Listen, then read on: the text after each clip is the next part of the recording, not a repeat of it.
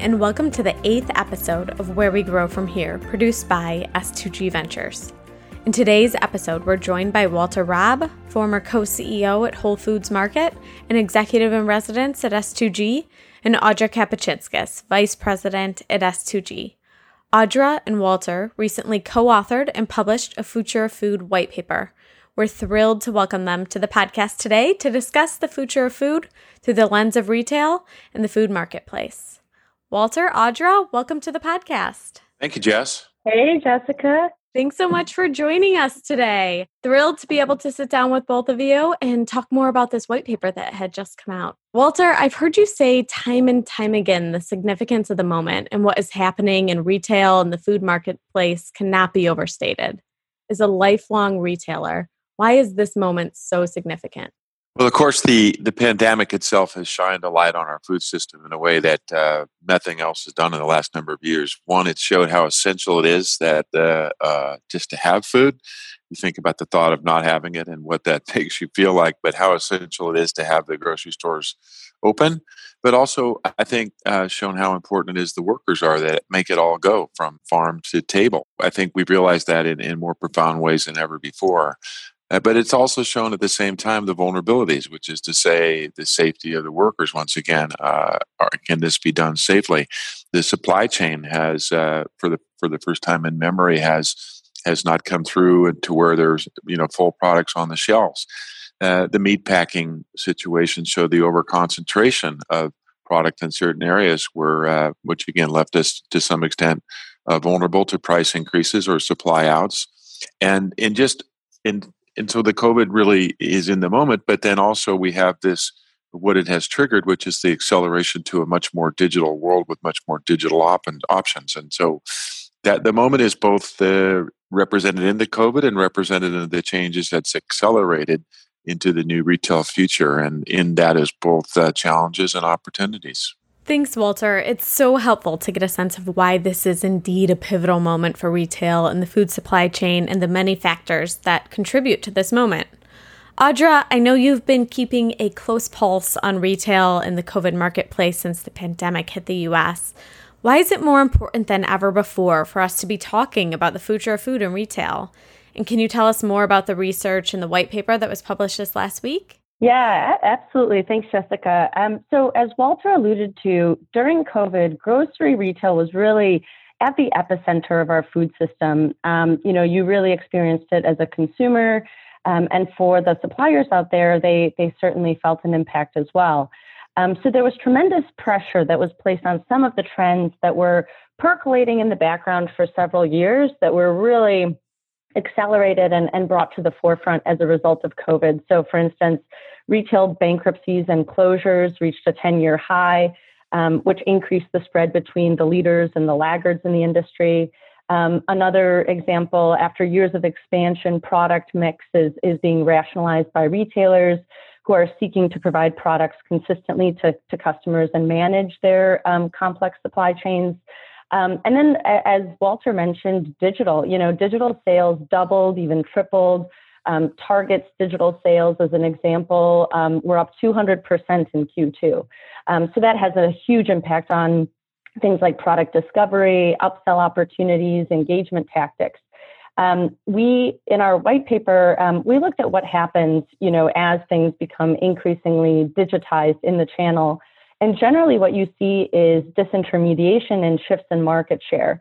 Um, so, when you think about anecdotes from other industries, um, you can think about the transition from VHS tapes to DVDs to streaming services. Um, and as the food space becomes increasingly digitized as a result of this um, experience that we're having through COVID, um, we expect to see changes both upstream and downstream in our food supply chain. So, given all of this, Walter and I felt that the industry was at an inflection point and um, that we really wouldn't come out of this unchanged. Um, whether it's real estate or data strategy or brand building, um, everything seems to be be reevaluated at this point. Um, and so it seemed to be an appropriate time to write a, a white paper focused on, on the future of food through the lens of grocery retail. Absolutely. Audra, as you highlighted, we're not coming back out of this unchanged. So I'd love to dig and go a little deeper into this topic on what's happening. Walter, how has COVID impacted grocery and retail? Um, I've heard you reference many times you've always been in the people business, and top grocers focus on their customers. So, how is the customer evolving in a COVID and even a post-COVID world? Well, as, as Audrey just said, the you know they've they've uh, they've accelerated uh, you know three years of digital uh, adoption and done it in a couple of months. So I think it surprised everybody how quickly that happened we're seeing a customer who's taking far less trips out there. Uh, they're working at home, so sort of 50% plus working at home, which looks like it extends into 2021. They're cooking at home uh, in ways that they, you know, they typically you see half and half food away from home, food at home, and it's far north of that now where folks are cooking at home. So they've changed their their uh, their traffic patterns. They don't, they're not you know Saturday isn't necessarily the biggest day anymore in grocery as they as they uh, are working at home. They're they're shopping differently. They're adopting and adapting to kind of what the, the world looks like now, which is just fewer trips. And when they do go out, they buy a much bigger basket, uh, whether they're online or in store. So, you know, what we've seen here is that the food stores uh, being essential, uh, were able to stay open and as a result, uh, adopt earlier than other retailers who are now trying to catch up also advantage to the larger retailers who've got the resources to be able to to invest against the situation and to put themselves in a better position to serve the customers. And so the customers have chosen to give them and reward them with more market share uh, which is exactly that. We've seen a kind of a fundamental shift in market share during this time. And who of the winners have been the larger retailers? The those that have given up share the smaller retailers and some of them who may not make it back. So a shift in the landscape in that way um, but uh, it, what's also been interesting is that customers and Audrey did some great work on this in the paper, but the customers also kind of, um, in addition to continuing to move towards, you know, uh, wellness and sustainability brands, they also went back to brands that were comfort. They want they want brands brands that feel safe and that they can trust. And in a time like this where they kind of pull in a bit, uh, they've actually chosen to select some of these brands that have uh, you know been around for a very long time for exactly that reason. So it's kind of an interesting combination of uh, factors and behaviors out there that are uh, that is still is still uh, is still is still shifting as we speak and as we as we wrote the paper. But those are some of the ones that we've identified and seem like they'll be with us uh, into well into next year. Mm-hmm. I would imagine many of our listeners can certainly relate to your comments on changes in shopping and consumption patterns, and as you put it, adapting and adapting to this new way of life. Audra, in your role at S2G, you're constantly focused on innovation and growth.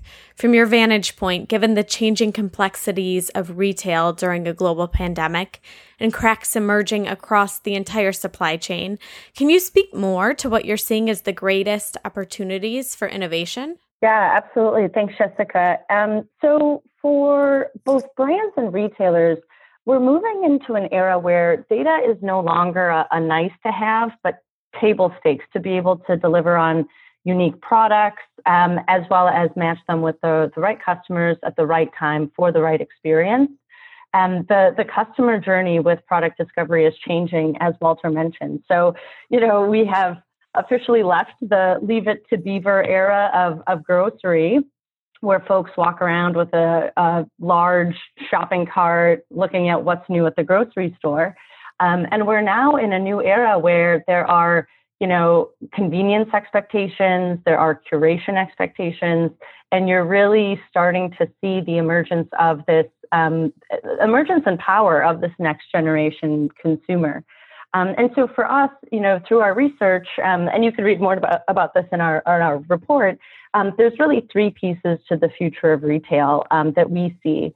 Uh, the first is commerce, so thinking about smart fulfillment technologies, rethinking resiliency and fresh. This is really closely related to um, developments in the controlled agriculture or indoor agriculture space.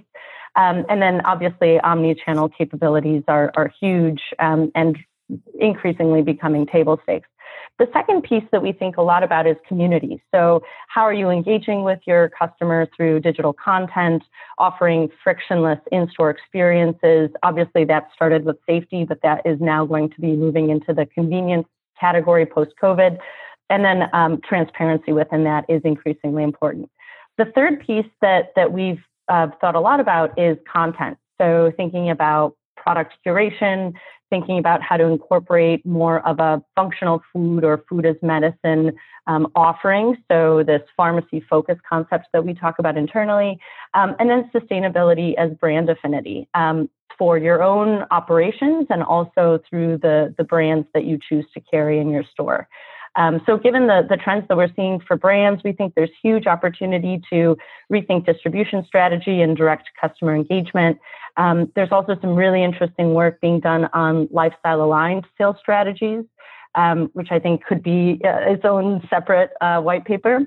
And then for existing retailers, you know, it's really time to play defense. Um, the customers that they have are theirs to lose, and uh, their competitors aren't just the grocery retailer that's down the street. Um, it's now lifestyle aligned convenience stores, the retail pharmacy, the D2C brand. So um, lots of really interesting developments in the marketplace. It's really great. And I know Walter alluded to it a few times, but you were instrumental in pulling this retail report together. And I'd be curious to know what really surprised you or stood out. Yeah, absolutely. I mean, I think for me, it's it's the realization that everything comes full circle. Um, so we looked at just kind of the um, the emergence of grocery retail as we know it today, and you know when you looked at um, the the first original kind of stores that existed in the early 1900s, um, they offered things like credit to their customers so that they could match kind of their av- availability of cash with what they needed to buy at the time.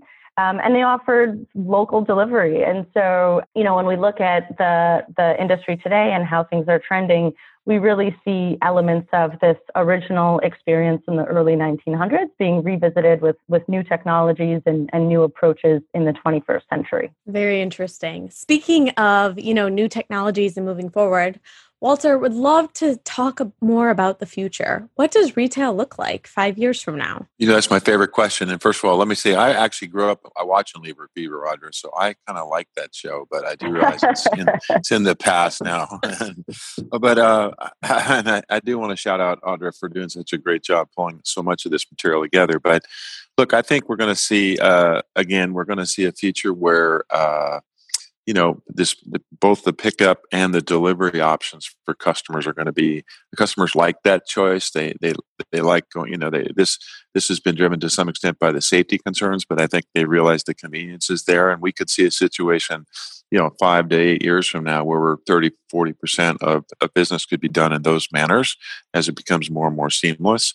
I think we'll see physical stores begin to tighten up a little bit focus more on fresh but they'll have digital options. In other words, you'll come in there and you may have pre-ordered or you may order and then that'll be pulled for you. It'll be assembled in a different way than it is today.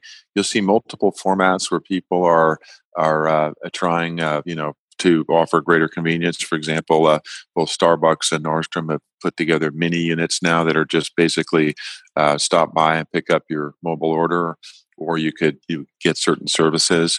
Uh, we'll certainly see the digital world evolve in terms of the feature set. What I mean by that is, for example, Domino's offering you the option now to uh, where do you want your pizza placed, as opposed to just it gets plopped on your front door, or you know, Ulta Beauty offering the chance to kind of essentially do your makeup online. Uh, because you can't really do it at the store right now during the COVID. But more broadly speaking, I think we'll see movement towards much greater transparency we're going to see uh, more concern around the food access, particularly given the disparities that have been unearthed during the COVID crisis. We'll see changes in the diversity of food as as we try new crops in the in the era of climate change, and we will see, a, I think, overall a greater focus on the food system health and management and the connection with health care. Um, some of the recent legislation has allowed for experiments in that respect, and I think we'll see the food system, which is so ultimately critical to climate, to health, to community, uh, really take front and center in the uh, in the public dialogue around uh, those sorts of issues. But finally, for retailers, I think with the new changing world, uh, they're going to have to re-earn, regain, or gain again, or continue to earn the trust and loyalty of their customers. Uh, you know, whether it's through the protection of their data, whether it's getting to know them personally, as Audra mentioned, through their uh, the tools that are now available, or just plain servicing them uh, and and giving them what they need when they want it, uh, which is what customers are going to be expecting these days. Uh, that trust and loyalty will have to be earned anew, uh, which is always the it has always been the challenge of retail and the joy of retail, quite frankly. As a customer, the retail of the future sounds pretty exciting from my perspective. So, I'd love for you to take a moment to share a tip or a piece of advice for our operators and others listening during this critical time. Yeah, well, it's really you know retail itself, is the word comes from the it really comes from the French roots and the and the ability to constantly change, which is what retail is. And so we, I think the retailers have all shown us a lot of resiliency and their ability to adapt to a very uh, uh, unsettling situation that happened very quickly. And I think what needs to happen now is they, they've got to cultivate the willingness to evolve and change uh, and move with these things that we've been talking about this morning uh, to be able to really be successful going forward. So whether it's the adoption of the new tools, uh, you know, refocusing on their customers, uh, you know, shopping patterns, whatever it is, it's just the the courage and the willingness to make the changes necessary to continue to serve their customers. Speaking of changes, Audra, you've spoken a lot about innovation and opportunities in the market. What will companies need to do to be successful in the future in a rapidly evolving marketplace? Yeah, Jessica, that's a great question. I mean, they have to keep up. Um, the market is evolving so rapidly, um, and the winners are going to be those who um, can not only keep up but also be proactive. Um, as a baseline, setting up internal systems so they have the data and the tech stack to be able to capture everything they need to optimize their own operations, identify emerging opportunities, and then proactively move forward. That'll be a, a big piece. Um, the, the second piece to think about is partnerships and really understanding what's core to your business and how a third party could provide leverage and scale. Um, S2G spends quite a bit of time engaging with industry, uh, everyone from technology companies to retailers. Um, and there's some really great collaborative work being done today, uh, whether it's Walgreens working with CVS on a pilot or retailers partnering with indoor ag operators to bring fresher produce to their stores. Um, this convergence of form factors is is really pushing the industry to think differently. Uh, restaurants becoming specialty markets, producers increasingly going direct to consumer, um, lifestyle or outcome based models focusing on specific needs of consumers. Uh, super exciting, tons of opportunity.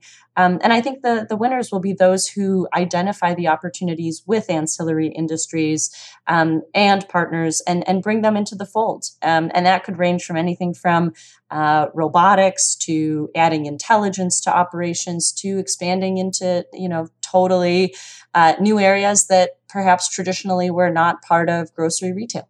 Great. Well, thank you so much. I really appreciate you both taking the time to sit down with us on the podcast. Is there anything we did not discuss that you'd like to share with our listeners today?